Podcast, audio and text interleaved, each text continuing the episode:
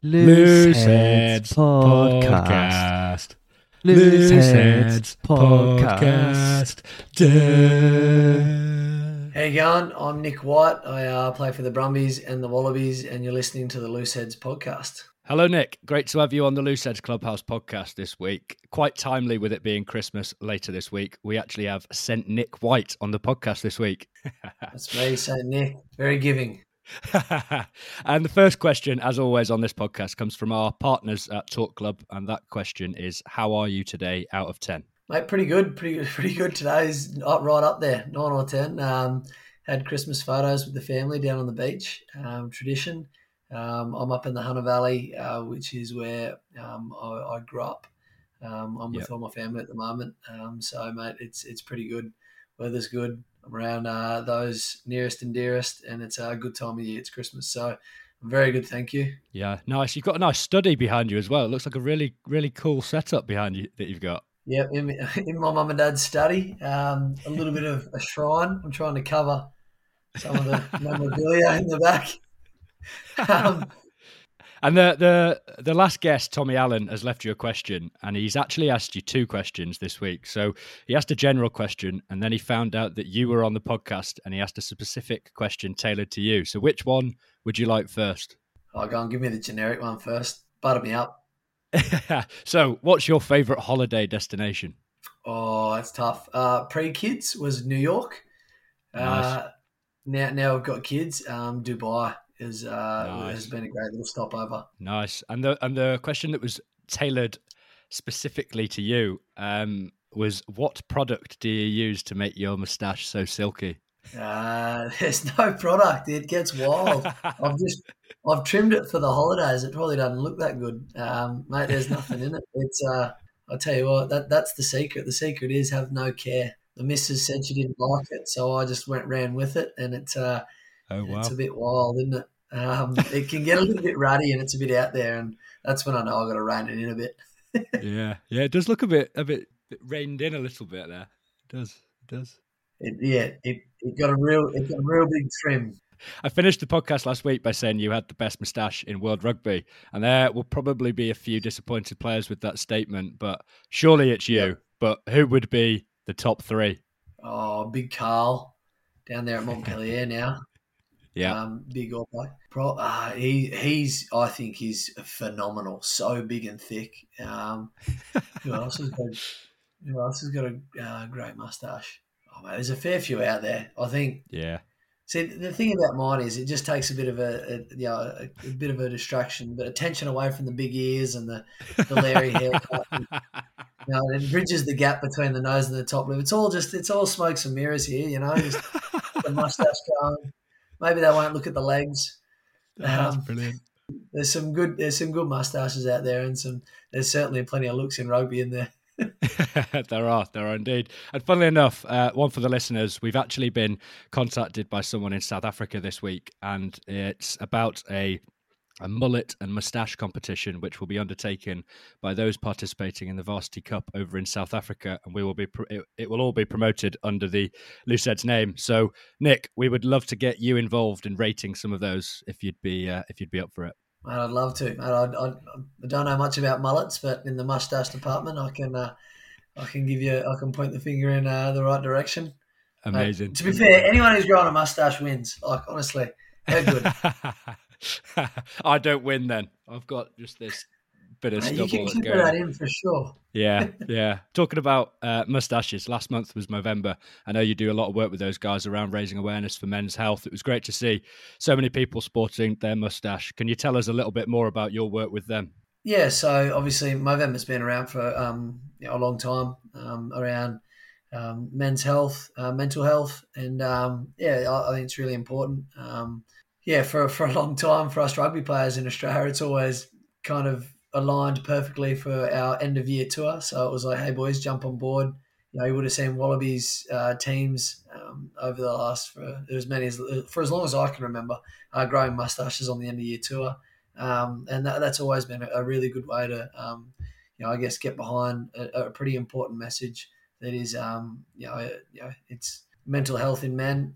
Historically, we don't talk a lot about our problems, And yeah, look, I've had my own personal experiences in my family of a young male struggling with that. It's not something that discriminates. It doesn't just hit those that you think it does. It's important that, like we started the podcast, that we talk, we're open. I think we're in a lot better place now than as a society, open to expressing how we feel and talking about it. And for a long time, men were seen as it was being weak to speak. And it's good to now see that we're promoting it. And this is a really good way and a way in which I can get behind it with my mustache as much as possible to for a bit of awareness more than anything. And, any donations is welcomed, but it's more around the awareness. Yeah, absolutely. No, hats off to you. One funny story actually on the Movember front. I spoke to my mate last night who did Movember, and I said that I'd mention him on the podcast today. So he went out about mid-November. He went out on a big night out, obviously sporting his moustache. And not even the next day, but the Monday, he woke up and he was so tired that he forgot why he had the moustache and shaved it off. That's so hangover. He had to, some hangover, and he had to go into work the next day or on that day and sort of say, that he'd shaved his moustache off. He did it with work. So they were just taking the mick out of him. It was quite funny. Very funny. We took the piss completely. But you mentioned there, Nick, that you've just come back from the Northern Tour and, you've had a couple of weeks back with the family. How's that been? What have you been up to? Mate, it's been really good. For us, it's the end of the year. So straight back into some time off, which is well overdue, always about this time. Landed straight into, my amazing wife does such a huge job with our three boys. And for a lot of the year, I'm away from them. So first and foremost, give her a break and take on the boys as much as I can. We've just spent a week down in Melbourne. As a family, a little family holiday. And now we're up home, like I said, up here in the Hunter Valley to spend a bit of time.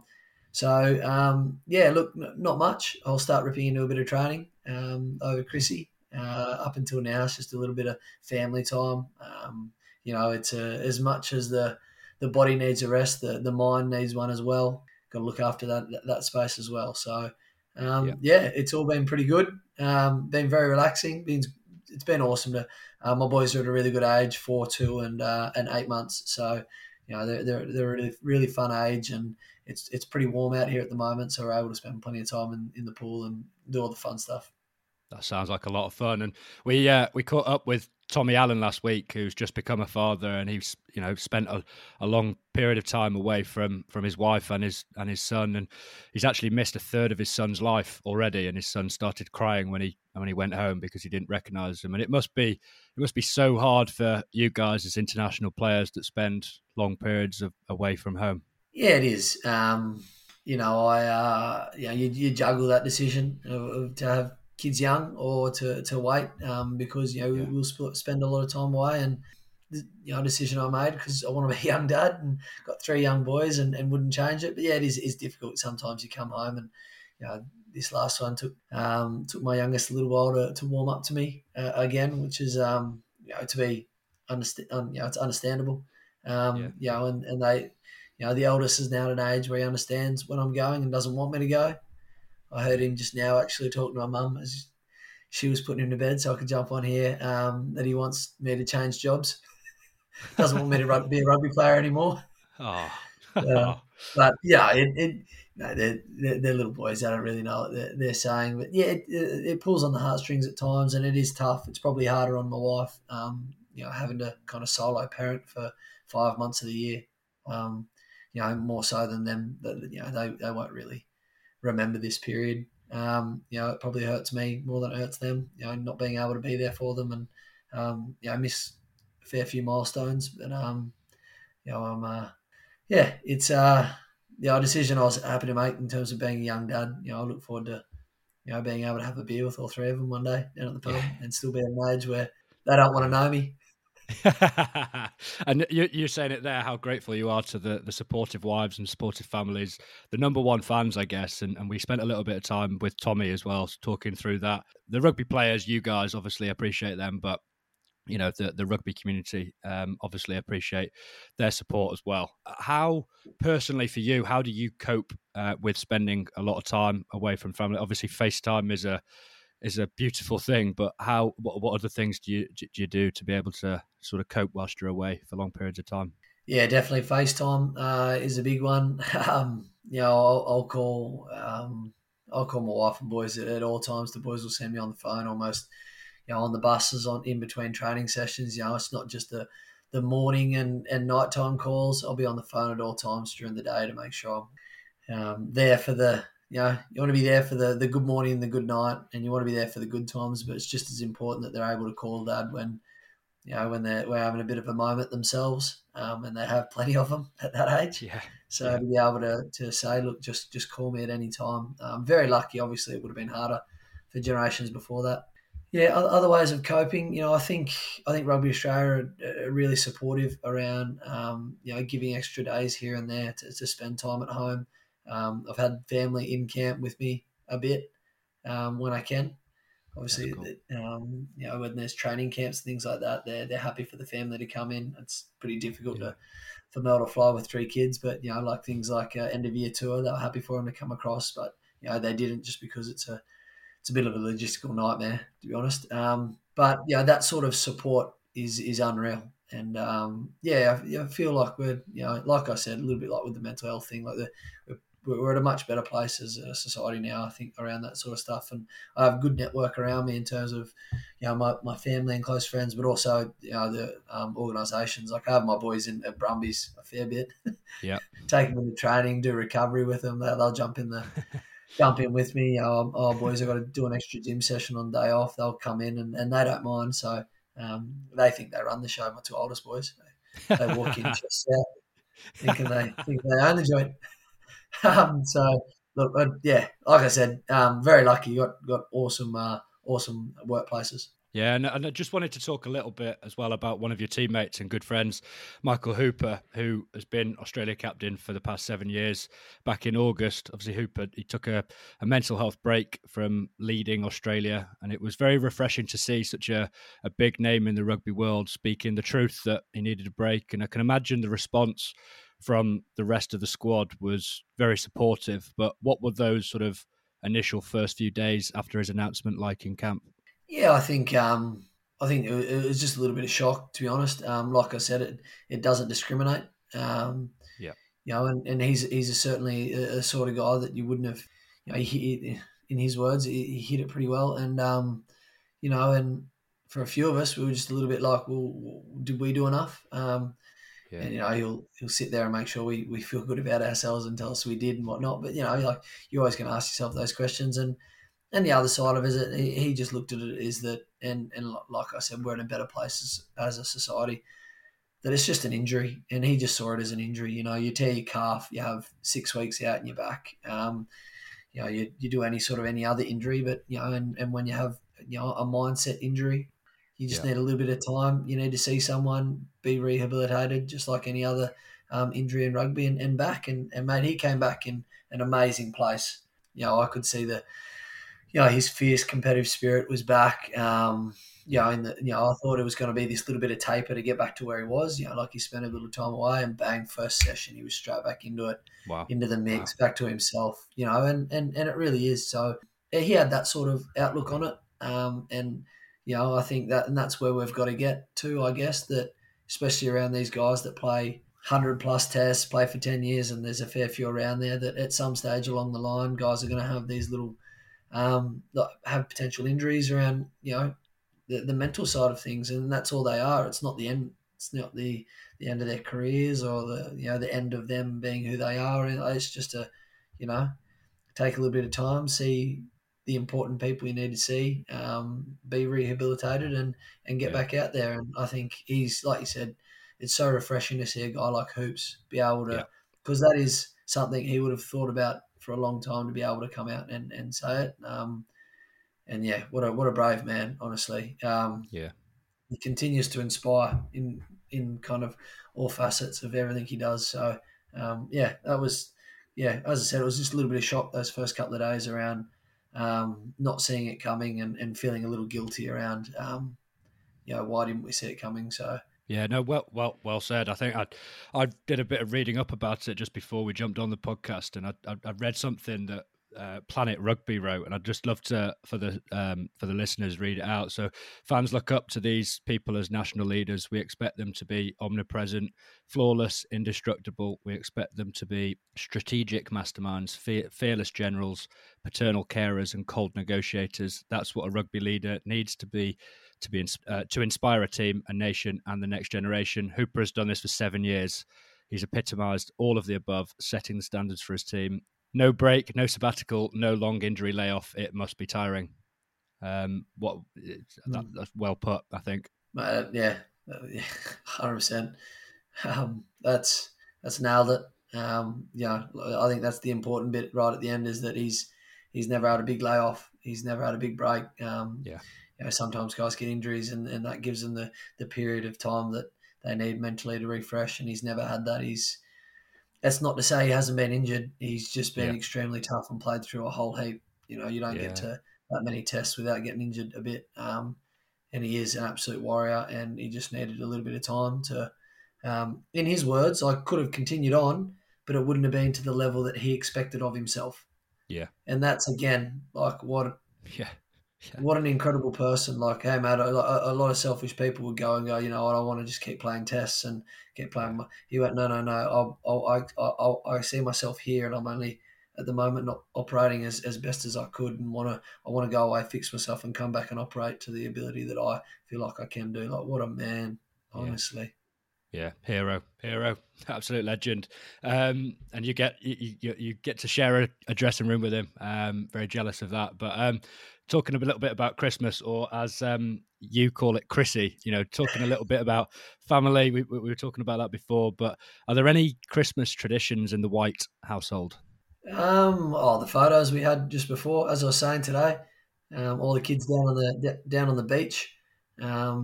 I get a photo with Santa updated each year. Seems like I'm updating with a new kid each year at the moment. I've got 4 sisters. Wow. Yeah, that's one. Outside of that, the tradition is just that we all get together every year, regardless. Obviously, we've got spouses on the other side, so it rotates each year, but we'll have Christmas like a week earlier, a week after, and make sure we all get together, and we'll all come up to Mum and Dad's place. Drop whatever you're doing and make sure that that's free as a family. That's Mum's only ask, is that we all get together. No, absolutely. It's all about being together and with your family on Christmas. And some of the previous guests have done a few Christmas favourites, so I'd love to ask you 3 questions. What's your favourite Christmas film? Santa Claus. Nice. Nice. Yeah, I know that one. Good film. Yeah. Good film. What's your favourite Christmas song? Oh, geez, I don't even know the name of it, and I'm not sure. There's no chance I'm singing it. There's been a few being played at the moment. I'll get up my Spotify and I'll tell you the name. The Loose Heads Clubhouse podcast is sponsored by 2 wonderful organisations. Days, non-alcoholic beer, 100% beer, 0% alcohol, brewed in Scotland and B Corp certified. 2% of their sales go towards progressive mental health initiatives. It's beer for doing and great for active people and opening up conversations. They have just launched in Wagamamas and Tesco. It tastes great, and they've provided us with a special discount just for you. Enter code LooseHeads20 for 20% off at checkout. And 4.5, CBD and vitamin brand created by professional rugby players George Cruz and Dom Day after suffering injuries during their playing careers. They have thousands of athlete customers and are the official wellness partner to Leicester Tigers and Saracens. You can find them in Boots, Next and Tesco, and exciting news, they have just launched their hydration tablet. They too have provided us with a bespoke discount code. Enter code LH20 for 20% off over at their website, 45.com. All right, I know it now. Down on my Spotify, it's at the moment "Sleigh Ride" by the Ronettes. Yeah, the Ronettes. That's my favourite song. That's my favourite. The one that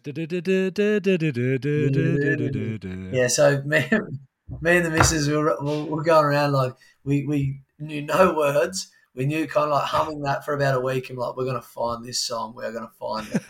And it took us like a week. We've said, look, that's our Chrissy song for this year. That is it. Yeah. So we've been belting that.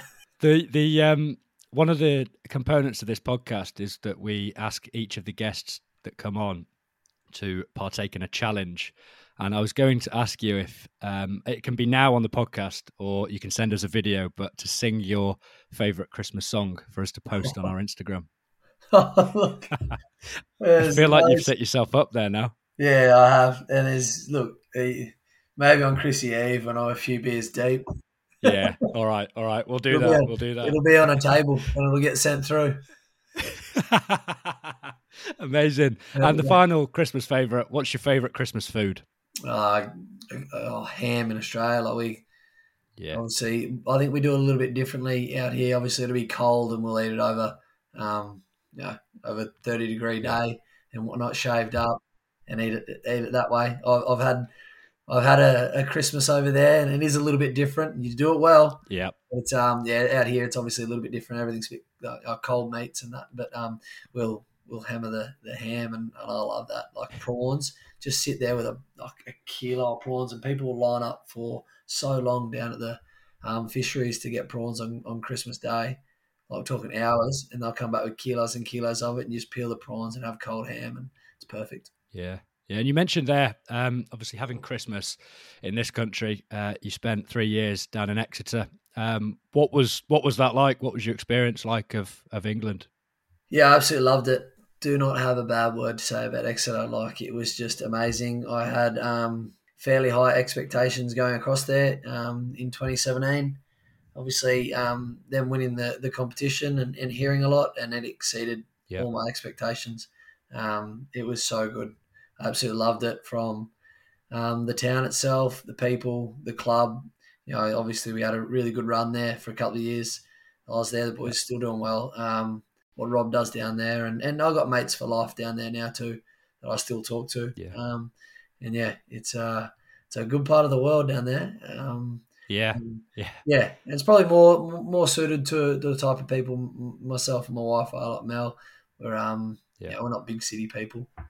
From the country in Australia, and you know, everyone down in Exeter is just, you know, it's a bit slower living, a lot of farmers. It's a good part of the world. Yeah, it is. It is. We were down there not too long ago in a place called Sidmouth, which is not too far away from Exeter. Yeah. Sidmouth, a fantastic rugby club, right in the heart of the town. But yeah, they do things differently down there, and they love rugby. That's for sure.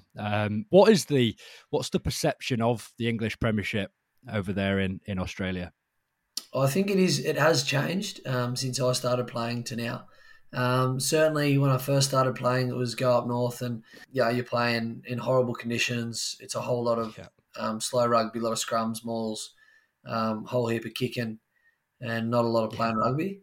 And that's certainly changed a lot. You know, I think there's a whole lot of rugby being played up there. Obviously experiencing it myself up there. A lot of afternoon games, a lot of good weather, a whole lot of rugby being played, and you can see that in the way the English teams played in the last, kind of 6 to 8 years. Played some really good footy, and it's the perception's changed big time. Yeah, yeah, and obviously you're a scrum half, and I wanted to ask you a few questions about being a scrum half at the highest level. Is it all about being the most annoying person on the pitch?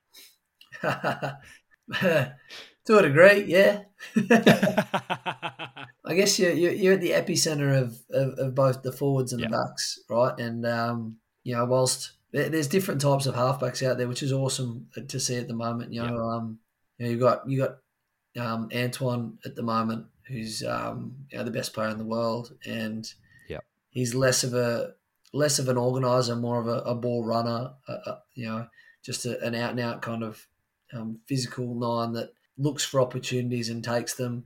And then you've got other nines that are more serving of the team. I'd say probably Aaron Smith, and myself, more being an extension of running the team with the tens. Being able to control the forward pack, control where the team's going, and to the backs. And you know, and then you got, you know, Faf, who's different again. He's just a bit of a, he's a bit loose and a bit out there, kind of just a bit of a madman, which suits their style as well, obviously. A little bit like Dupont in terms of just has to kind of create and look for an opportunity and exploit it as best they can. And, you know, and that's the beauty of it. But, yeah, certainly the way I play the game is as I said there, is an extension of controlling the side. And that comes across as obviously really annoying. Probably more so to the guys I play with than to everyone else. You know, like people watching and the opposition, they probably get a little bit annoyed. But I can tell you what, the guys I play with, they get super annoyed because I'm in there, really. You know what I mean? The whole time. So, yeah, you know, I think there's an element of that. They know it's to the betterment of the team, and you know, it's never a personal attack or anything like that. It's just about you know, driving what we're trying to do as a team. And you know, some teams have quiet nines and loud tens. Some teams have, you know, quiet tens, loud nines, and that's the beauty of it. Like I said, there's different types of nines out there, all playing pretty good footy at the moment.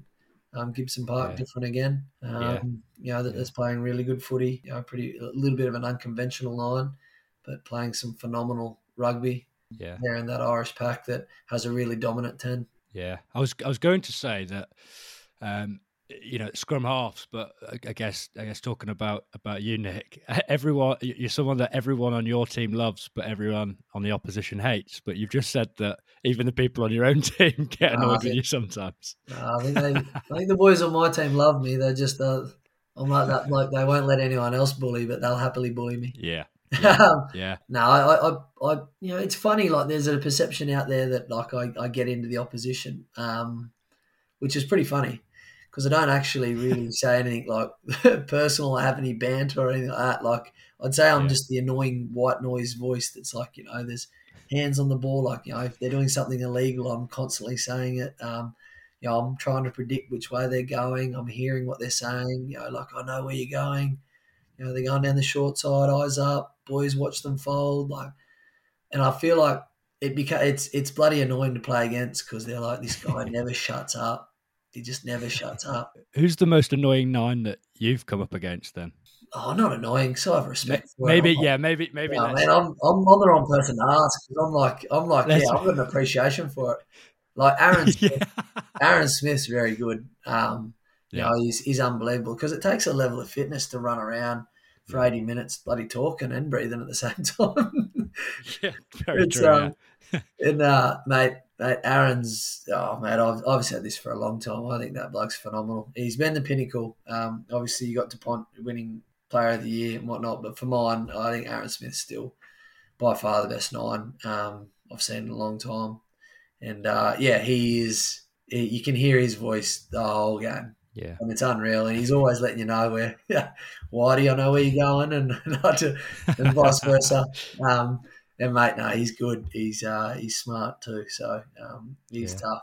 Interesting you've mentioned him because I think we're taking 3 weeks break over Christmas time, but I think he might be our first guest back in the new year. So your question at the end of the podcast will be for Aaron Smith. But obviously talking about playing international rugby, where would you say is the best place you've been and where's the best place you've played? Best place I've been? That's a good one. Look, I really enjoyed Japan 2019 World Cup. That was pretty good.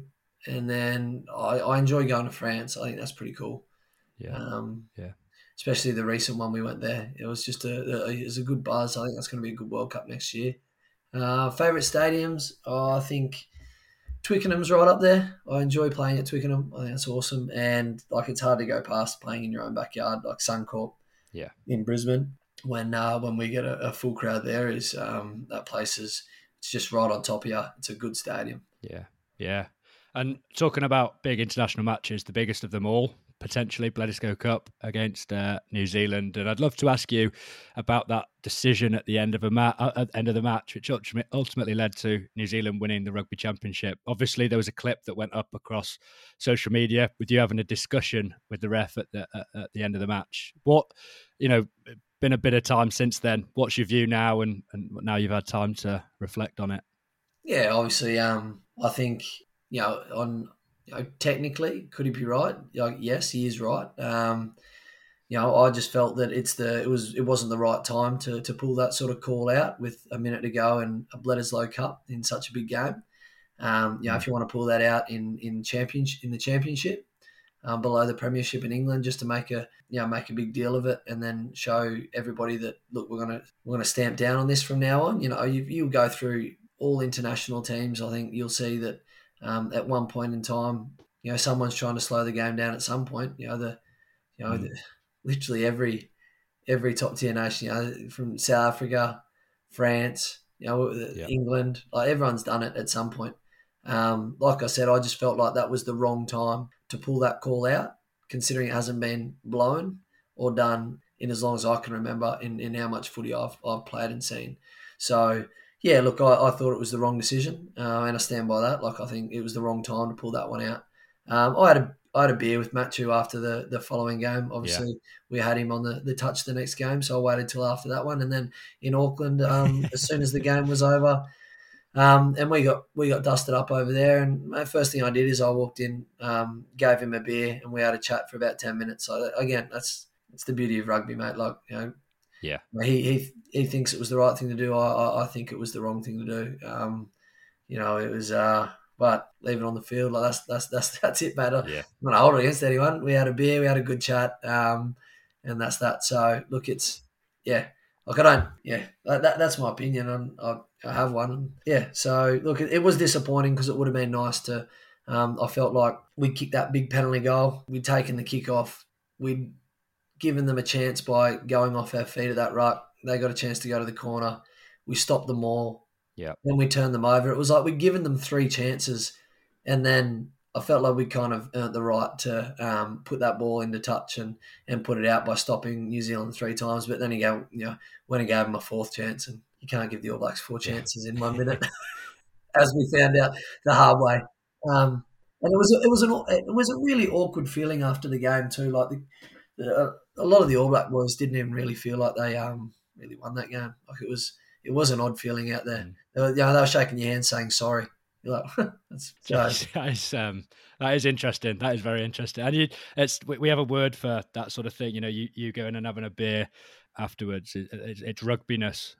It's true rugbiness. And people who have played rugby or are involved in rugby will understand completely what that word means. You have rugbiness completely. Oh, thanks, mate. But that's the thing, like, I play with my heart on my sleeve out there, and that's what you mean by people see it as whatever they want. I leave it on the field, and the people who I play with and play against know that. Like, I'm a completely different person off it, and I'll have a beer with the guys, and I 100% make plenty of mistakes myself, and understand that guys I play with and guys I play against are going to make mistakes, and so are the referees. Like, they're going to make mistakes, so you don't hold it against someone. Like, honestly, it's a it's a game, and you know, it's a game we all love. Yeah, no, absolutely, 100%. And a game that we all love is rugby. A game that quite a lot of the people listening to this will not love is football. And finally, just before we get on to the final components of this podcast, you met one of my childhood heroes in Steven Gerrard not too long ago. And they say never meet your heroes, but what's he actually like? Mate, phenomenal. Like, what an absolute legend. Nice. Yeah, couldn't believe it. I was he was waiting by, like, we knew they were staying in the hotel, but we didn't really cross paths, and I saw a couple of guys waiting by the lift, and then I walked past, and then I did a loop back. I looked at him, and then and looped back towards Samu Karevi and Scotty Sion. I was like, boys, do you know who that is? And they're like, what? No, I don't think they had too much of a gossip. Stephen Gerrard's over there. I'm waiting days to see this guy. Anyway, I think he could see what I was doing, kind of trying to, like, pretend not to look at him. And then he's got up, walked over, and tapped me on the back, and I've turned around. I'm like, oh, hey, mate, how are you?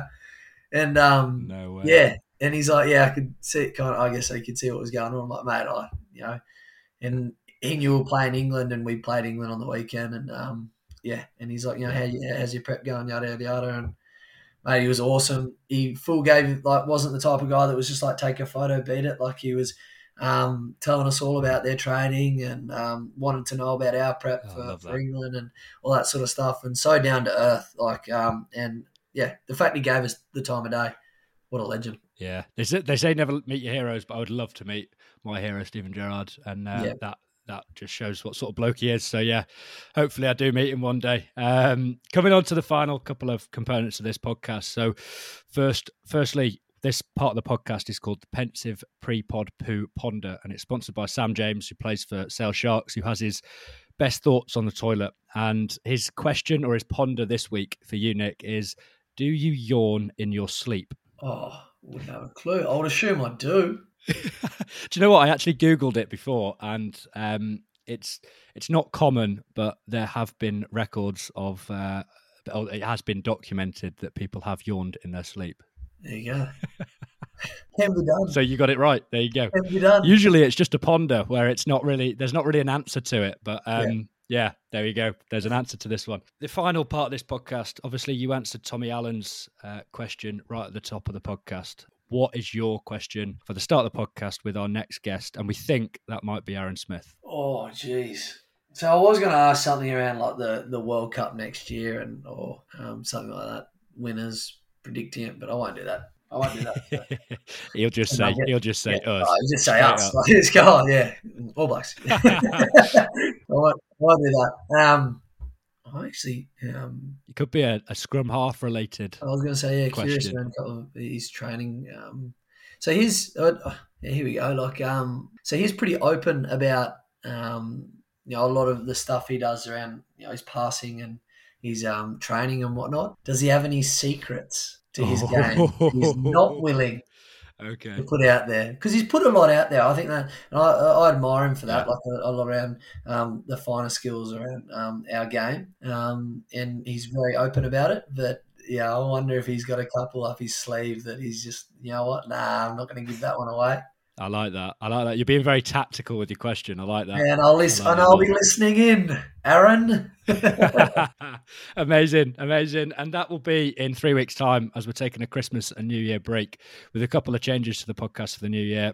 But Nick, thank you for coming on today for a chat. Have a wonderful Chrissy with the family. Hopefully we'll get round to meeting up next year because I know we were supposed to meet up in Cardiff, which didn't happen. But thank you for coming on and hopefully chat soon. Thanks, Rob. Appreciate it. Hopefully get the chance to catch up and do something in the future. But thanks for having me on. I appreciate it. Brilliant. Cheers, Nick. Right, we've got another question. So we've just ended the podcast and we were just having a little bit of a chat.